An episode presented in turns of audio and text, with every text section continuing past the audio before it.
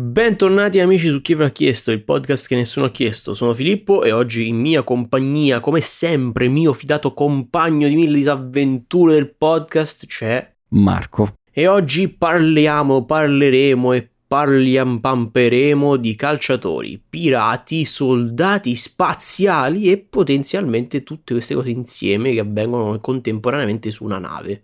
Non è vero, Oddio, potrebbe essere vero in futuro, non, sapremo, non sappiamo mai cosa ci aspetta l'eventuale futuro, ma... Spero non questo. Sarebbe fighissimo, in realtà io lo voglio. Dipende se subisci queste cose oppure... No, i calciatori posso subirli, i pirati e soldati spaziali insieme magari è un po' più pericoloso. Io però... il contrario, i pirati posso subirli. però i calciatori e soldati spaziali no.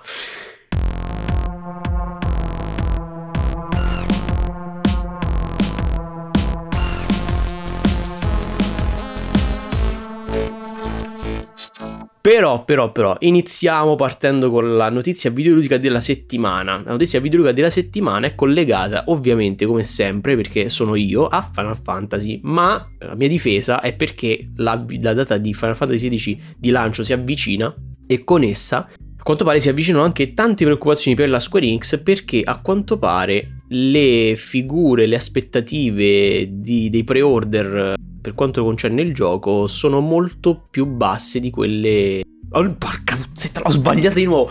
Voi dovete sapere che prima di, prima di registrare questa stessa notizia l'ho detta a Marco e l'ho sbagliata esattamente allo stesso modo.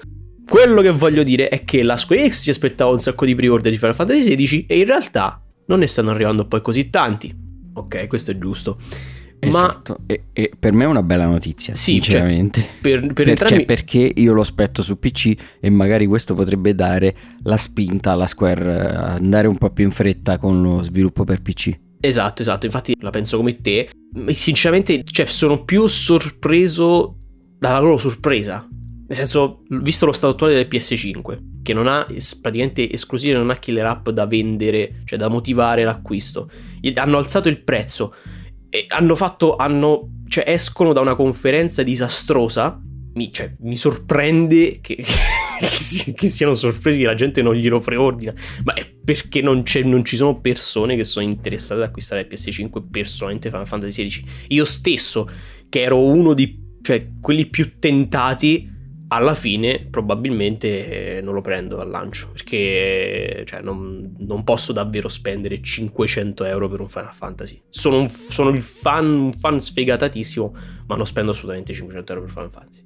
Mi dispiace. Sì, una soluzione potrebbe essere comprare la Play per giocare Final Fantasy e poi rivendere tutto. Sì, ma quanta sbatta. Cioè, eh, esatto.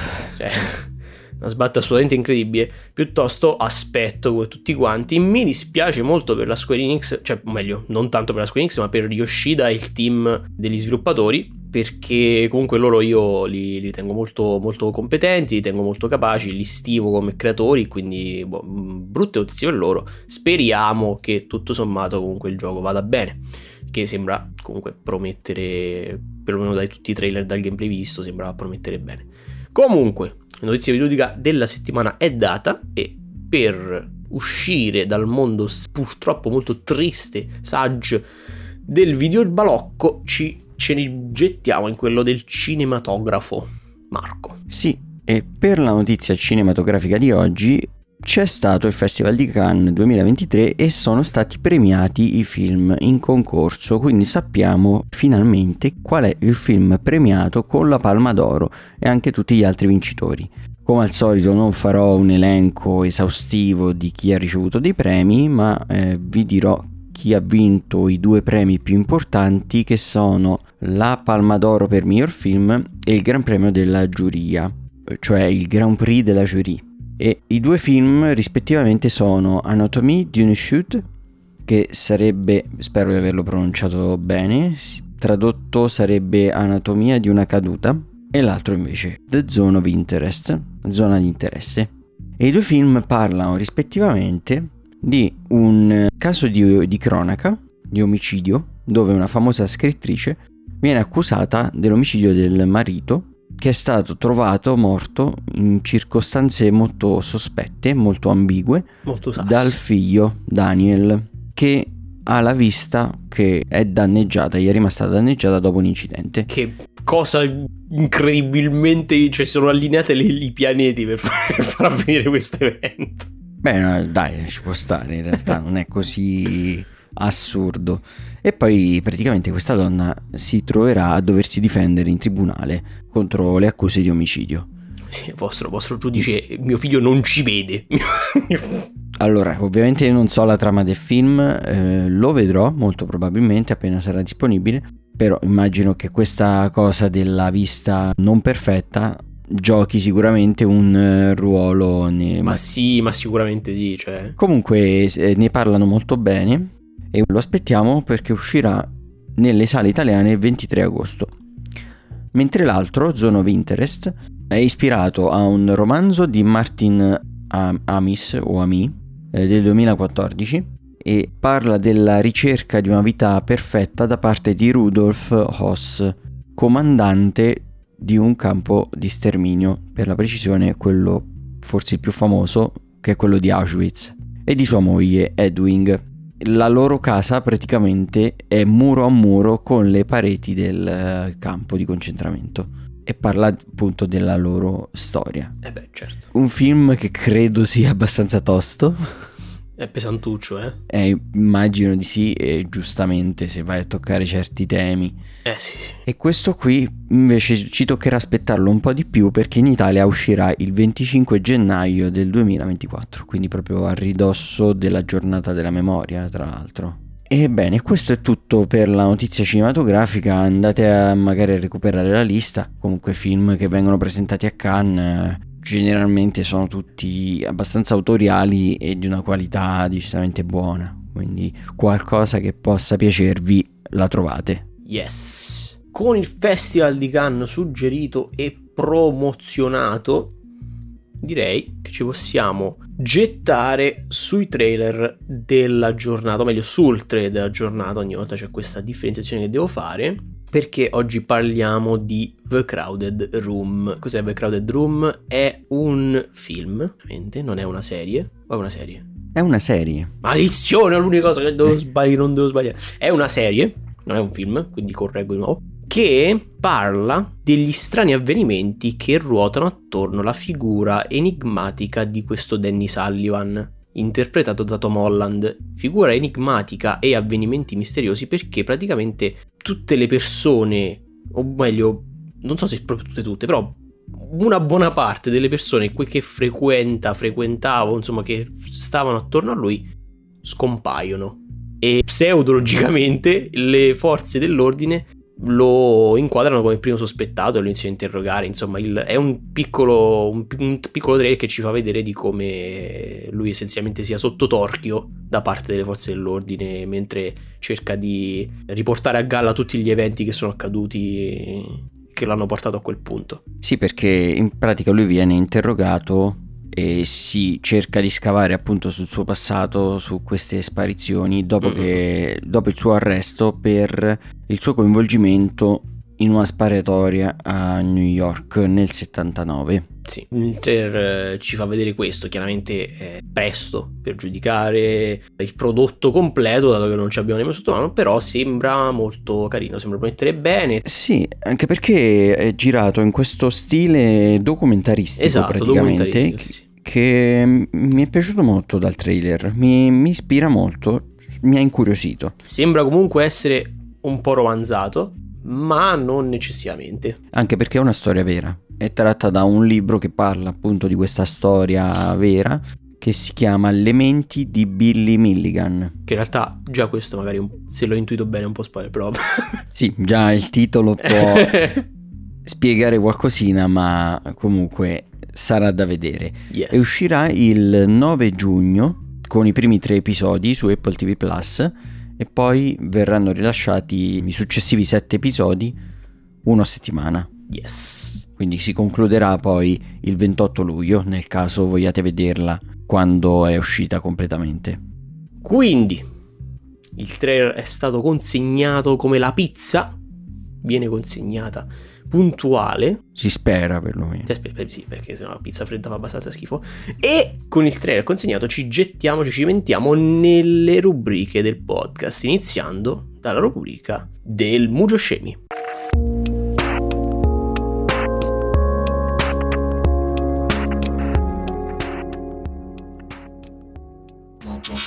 E per il Mugio Scemi di Milano di oggi, Marco, tu lo sai cosa ti aspetta, ma forse lo sanno gli ascoltatori, quindi per chi non lo sapesse, devo chiedere a Marco, per contratto, quale categoria vuole affrontare oggi tra queste quattro.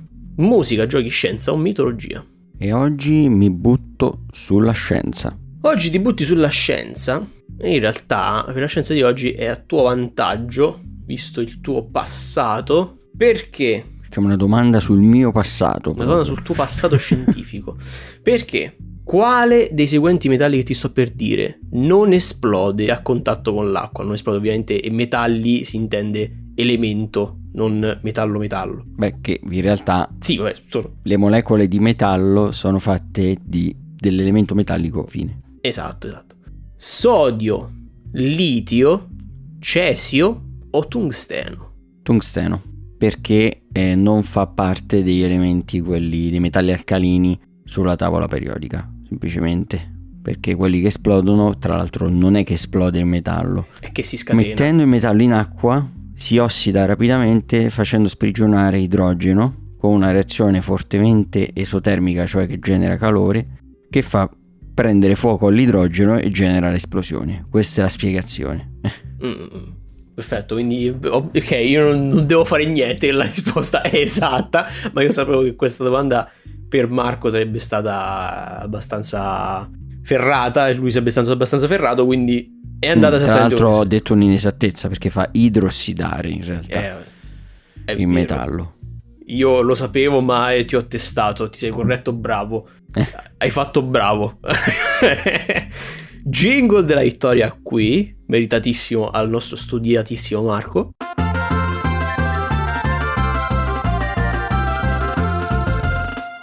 E il nostro studiatissimo Marco ci dimostrerà adesso che è tanto studiato nelle arti musicali quanto lo è nelle arti chimiche. Beh, spero sia così perché è il momento della rubrica del consiglio musicale.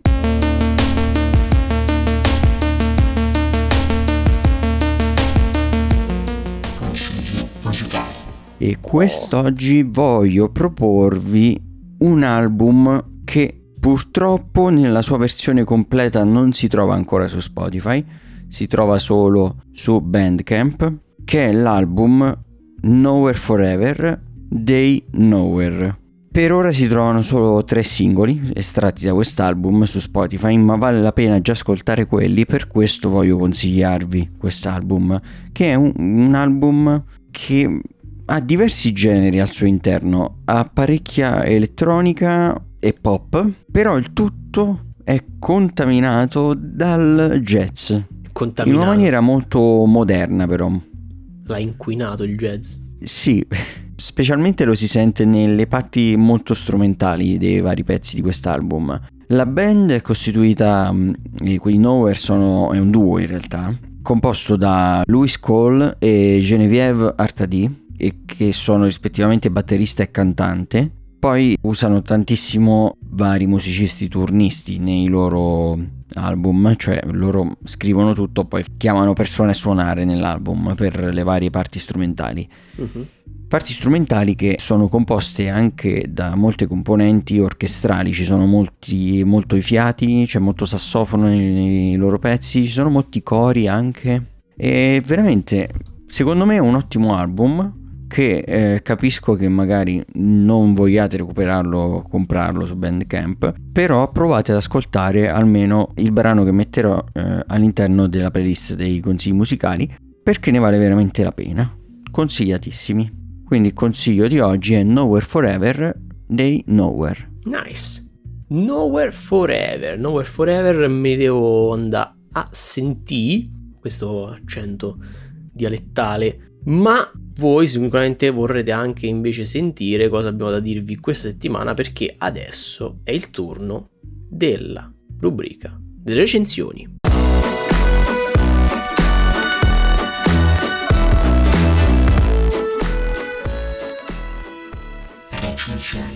La rubrica recensioni, Marco, io so che tu hai come sempre due cose.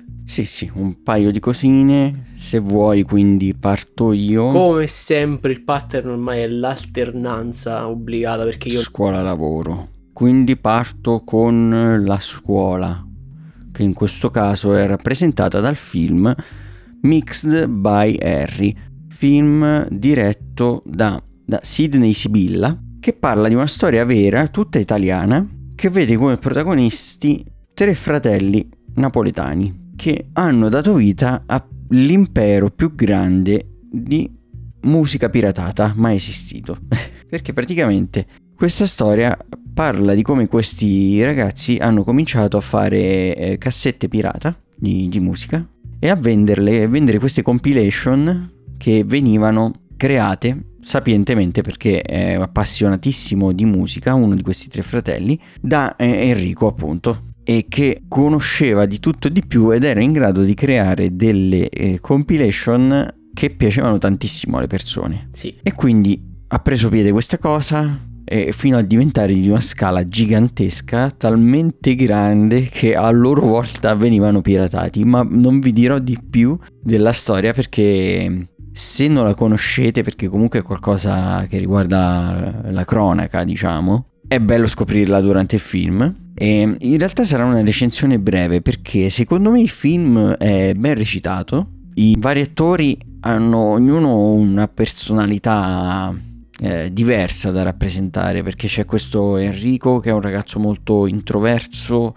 eh, che si quasi nasconde all'interno della musica eh, fra le varie cassette che crea quindi molto riservato introverso sì e trova il suo posto nel mondo grazie a questa cosa Mm. Mentre i, frate- i, suoi fratelli sono molto più estroversi, hanno quel, um, quella spigliatezza che in genere vediamo rappresentata su schermo tipica delle persone partenopee che è un po' un cliché, diciamo, però sì, effettivamente sì, fa parte un po' di quella rappresentazione, ecco.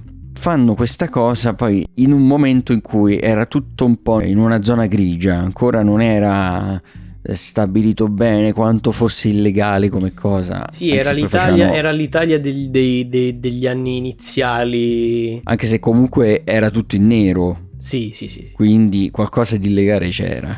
Quindi i personaggi secondo me sono ben interpretati ed è molto semplice da quel punto di vista, non è che ci voglia essere un grande sviluppo dei personaggi. Il film vuole solo narrarti questa storia, lo fa mettendola bene in scena, senza una volontà di essere eh, troppo autoriali, però ha comunque un suo stile eh, molto pop, secondo me, che ci sta molto bene. Considerando comunque anche appunto il periodo storico, eh, direi che è più che adeguato. Beh, sì, sì, ci sta, ci sta bene, infatti. Quindi eh, devo dire che mi è piaciuto, è divertente anche scoprire questa storia. È un film che fa il suo dovere. Non è un capolavoro, ma è un film che per me si becca tranquillamente un 7. Quindi ve lo consiglio. E beh, non saprei che altro dire in realtà. Voleva essere davvero una recensione lampo. Banalmente alla fine ci sta comunque i film che riescono a rispettare le, le aspettative che pongono inizialmente sono sempre, cioè non, non sono, sono, sono, sempre giusti, comunque ti danno quello che promettono. Quindi. Mm.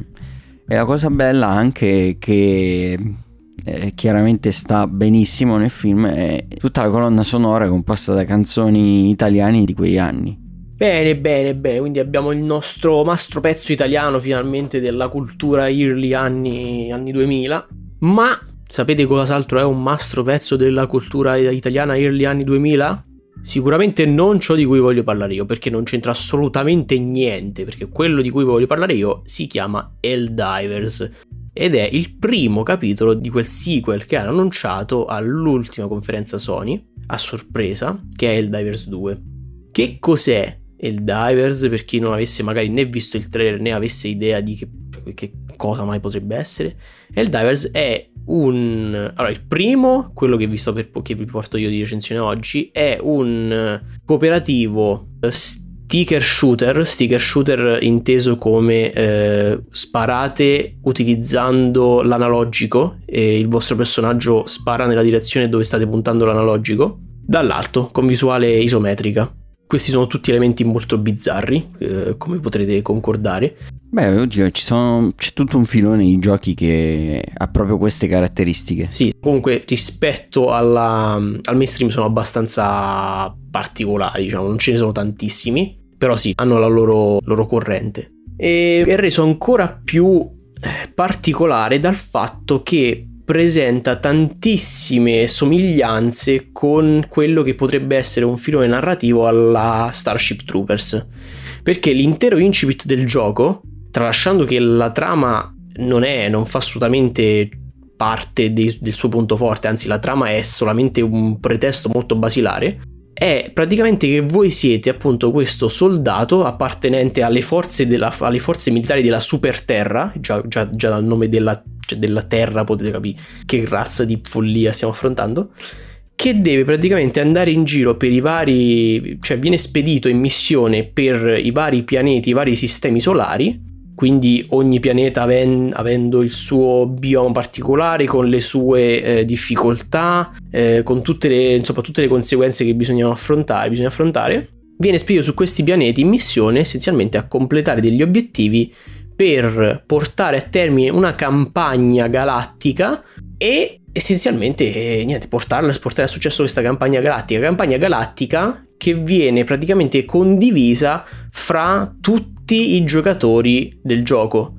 Quindi tutti i giocatori, formando al massimo squadre da 4, da 4 giocatori, condividono un unico obiettivo che è completare questa campagna galattica. Questa campagna galattica la completate appunto eh, completando queste missioni che danno un punteggio più o meno importante a seconda della difficoltà chiaramente della missione che andate a completare e raggiunto il completamento di questa campagna galattica vengono, vengono consegnate ricompense a tutti i giocatori, c'è una piccola cutscene e poi si parte con un'altra campagna galattica. non c'è mai una fine al, al motore della guerra, al, alla macchina della guerra. E questo è il futuro che ci aspetta? Eh, sa, purtroppo sì. Ma sai perché questo è il futuro che ci aspetta? Perché noi in realtà queste campagne galattiche le facciamo per difendere il futuro della Superterra, perché stiamo difendendo dagli, dagli alieni con la G, alieni.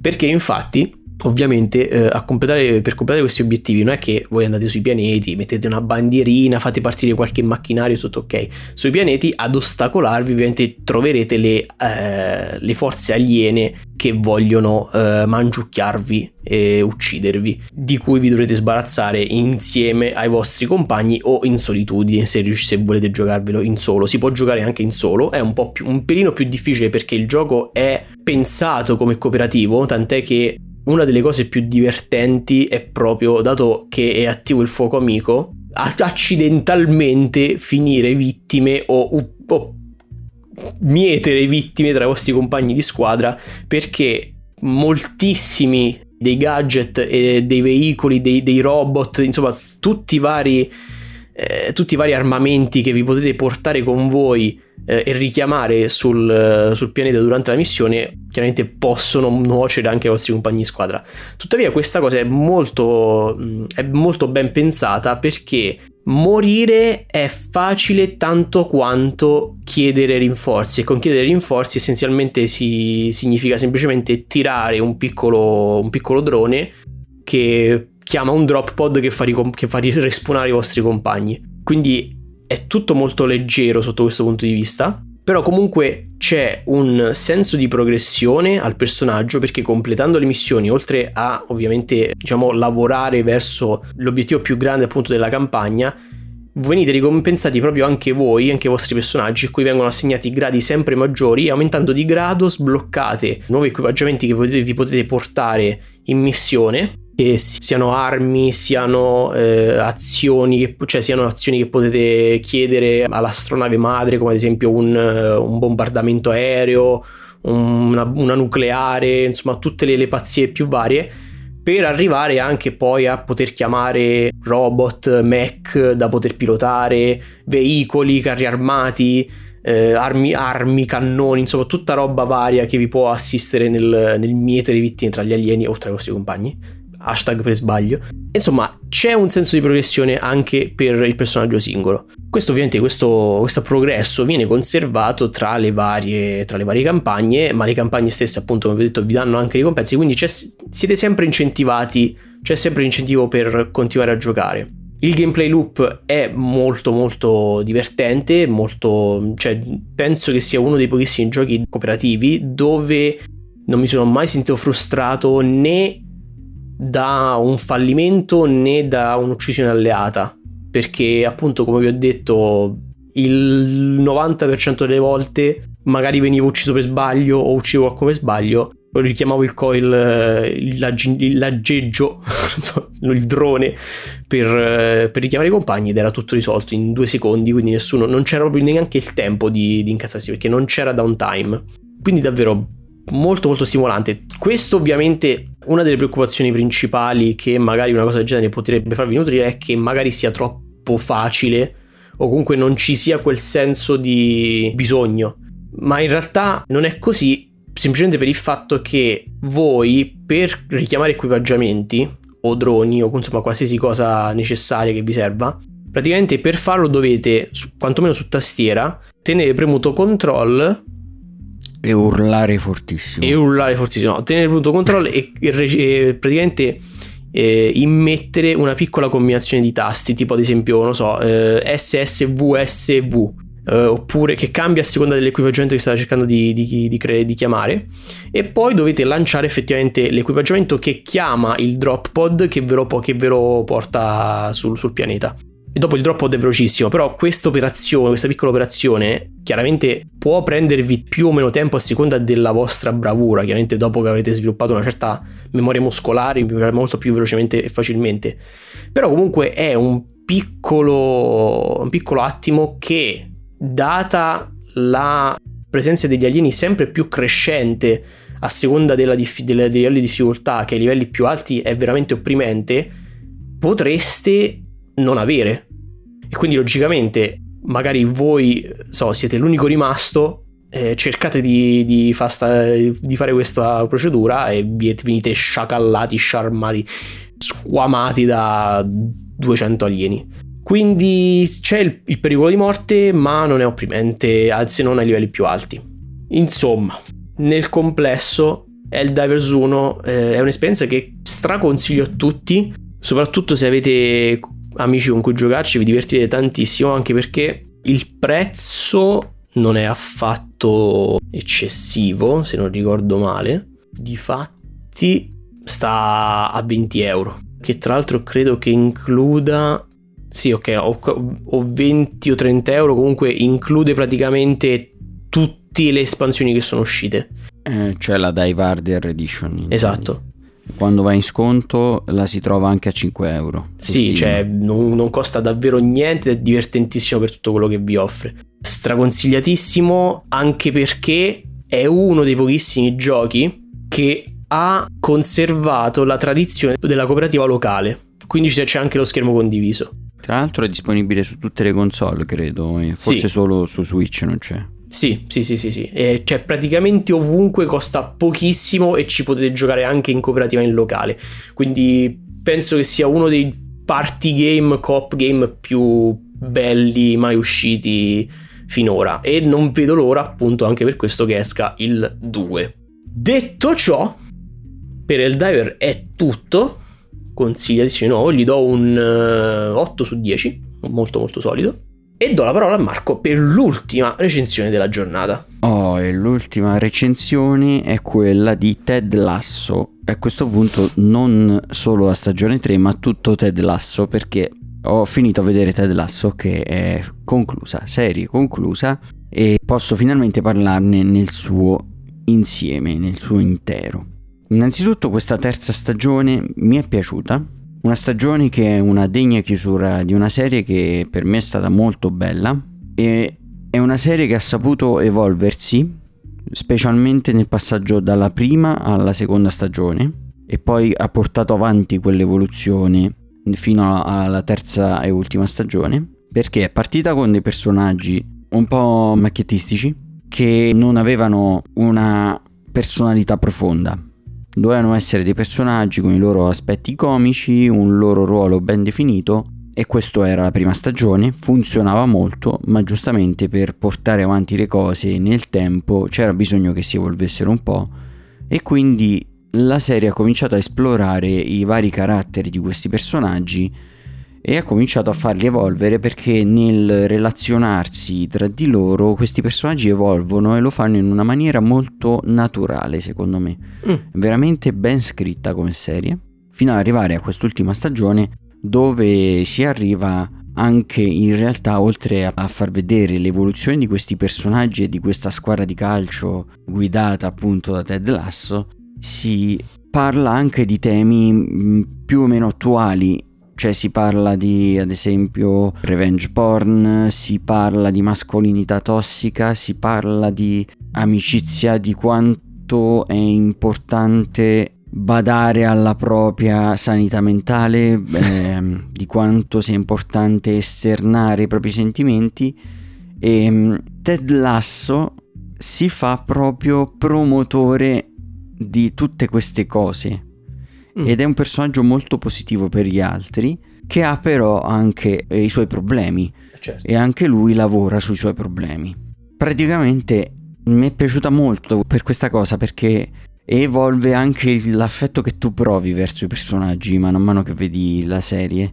Eh, riconosci tanti problemi che possono vivere i personaggi in cui ci si può rispecchiare. Mm. In più parla anche di una cosa che effettivamente è un po' un tabù nel mondo dello sport e del calcio, che è quello che è l'argomento dell'omosessualità. Ah. Perché... È tabù? Eh sì, cioè senti mai, eh, è rarissimo, forse è successo tipo un giocatore di football americano ha fatto coming out, ho sentito e aveva fatto scalpore tantissimo perché... Oddio, effettivamente adesso mi ci fai pensare, no, effettivamente non... Senti mai qualcuno che faccia coming out? Negli ambienti del calcio no. Non ci, ho, non ci ho mai fatto caso effettivamente. E quindi riesce a toccare anche questo argomento ed è, cioè statisticamente per forza c'è qualcuno che è omosessuale sì, nelle sì, squadre vabbè, di calcio. Certo. Cioè. no, solitamente pensavo semplicemente che se lo tenessero per loro, ma non... Ma sì, è così, se lo tengono per loro, però secondo me perché l'ambiente intorno a loro forse ah, non, è opprimente, okay. non fa in modo che loro si sentano sicuri nel potersi esprimere apertamente su questa cosa. Quindi tutti argomenti molto interessanti e ho visto alcune critiche in realtà che dicono che questa serie eh, non offre una rappresentazione reale di quello che è il calcio e tutto, ma eh, è chiaro, è vero. Non credo sia il punto. Cioè, se si cerca quello in questa serie, è chiaro che ci si rimanga male perché non è quello che vuole dare. Non vuole restituire una simulazione calcistica, ecco. E anzi, in realtà è una storia che è quasi una favola, è una favoletta di questa squadra che nell'essere sempre più affiatata, nell'essere sempre più unita e nell'evolversi appunto, mi ripeto, in positivo delle persone che ne fanno parte, arriva anche poi a, a eccellere nel calcio. L'ho trovata veramente ottima, anche recitata benissimo, in grado di eh, commuoverti, farti emozionare, farti fare il tifo nel, nelle parti calcistiche che sono aumentate rispetto alla prima stagione andando avanti, mm. però comunque rimangono qualcosa di marginale rispetto a Vabbè, chiaramente non sono, se non sono il focus. Eh... No, non sono il focus. Mm-hmm. E comunque è in grado di divertire anche sempre con eh, questa comicità basata eh, su un po' la demenzialità dei personaggi, un po' sulle situazioni assurde che si vengono a creare. Sono veramente contento di averla vista. E quindi a questa serie voglio dare un 8,5 e ve la consiglio tantissimo. Guardate Ted Lasso perché può darvi grandi soddisfazioni. Ted Lasso, Ted Lasso, che ricordiamo si chiama, si scrive, si scrive proprio Ted Lasso, non è Ted sì. Lasso, tipo in francese. Bene, bene, bene. Allora, per le recensioni di oggi direi che abbiamo finito e con esse abbiamo finito anche l'episodio del podcast di oggi, ma non è finito il podcast e soprattutto non è finito interamente la sequenza di outro perché dobbiamo ricordare delle cose. Eh sì, dobbiamo ricordarvi che il podcast si chiama Chi ve l'ha chiesto per un motivo, ovvero che potete richiederci quello che vorreste sentire recensito nei prossimi episodi. E noi vi accontenteremo rispondendo così alla domanda chi ve l'ha chiesto perché ci avrete chiesto voi di cosa parlare.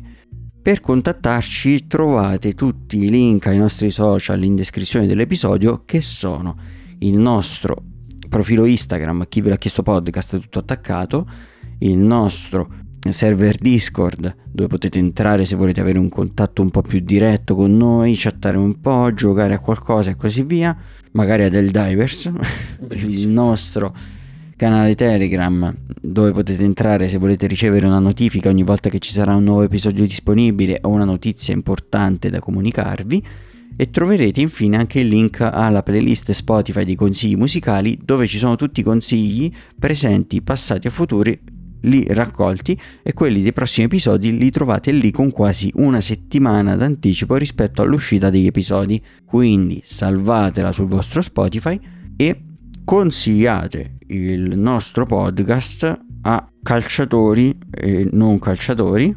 O soldati e non soldati o pirati e non pirati o tutte e tre le cose messe insieme bene da Marco è tutto, il nostro rimembratore professionalissimo incredibile che ha una memoria ferrissima e da me arrivano i saluti perché vi auguro buona vita, buon proseguimento di eh, tut- qualsiasi cosa stiate facendo e alla prossima puntata di Chi era chiesto. Ciao! Ciao!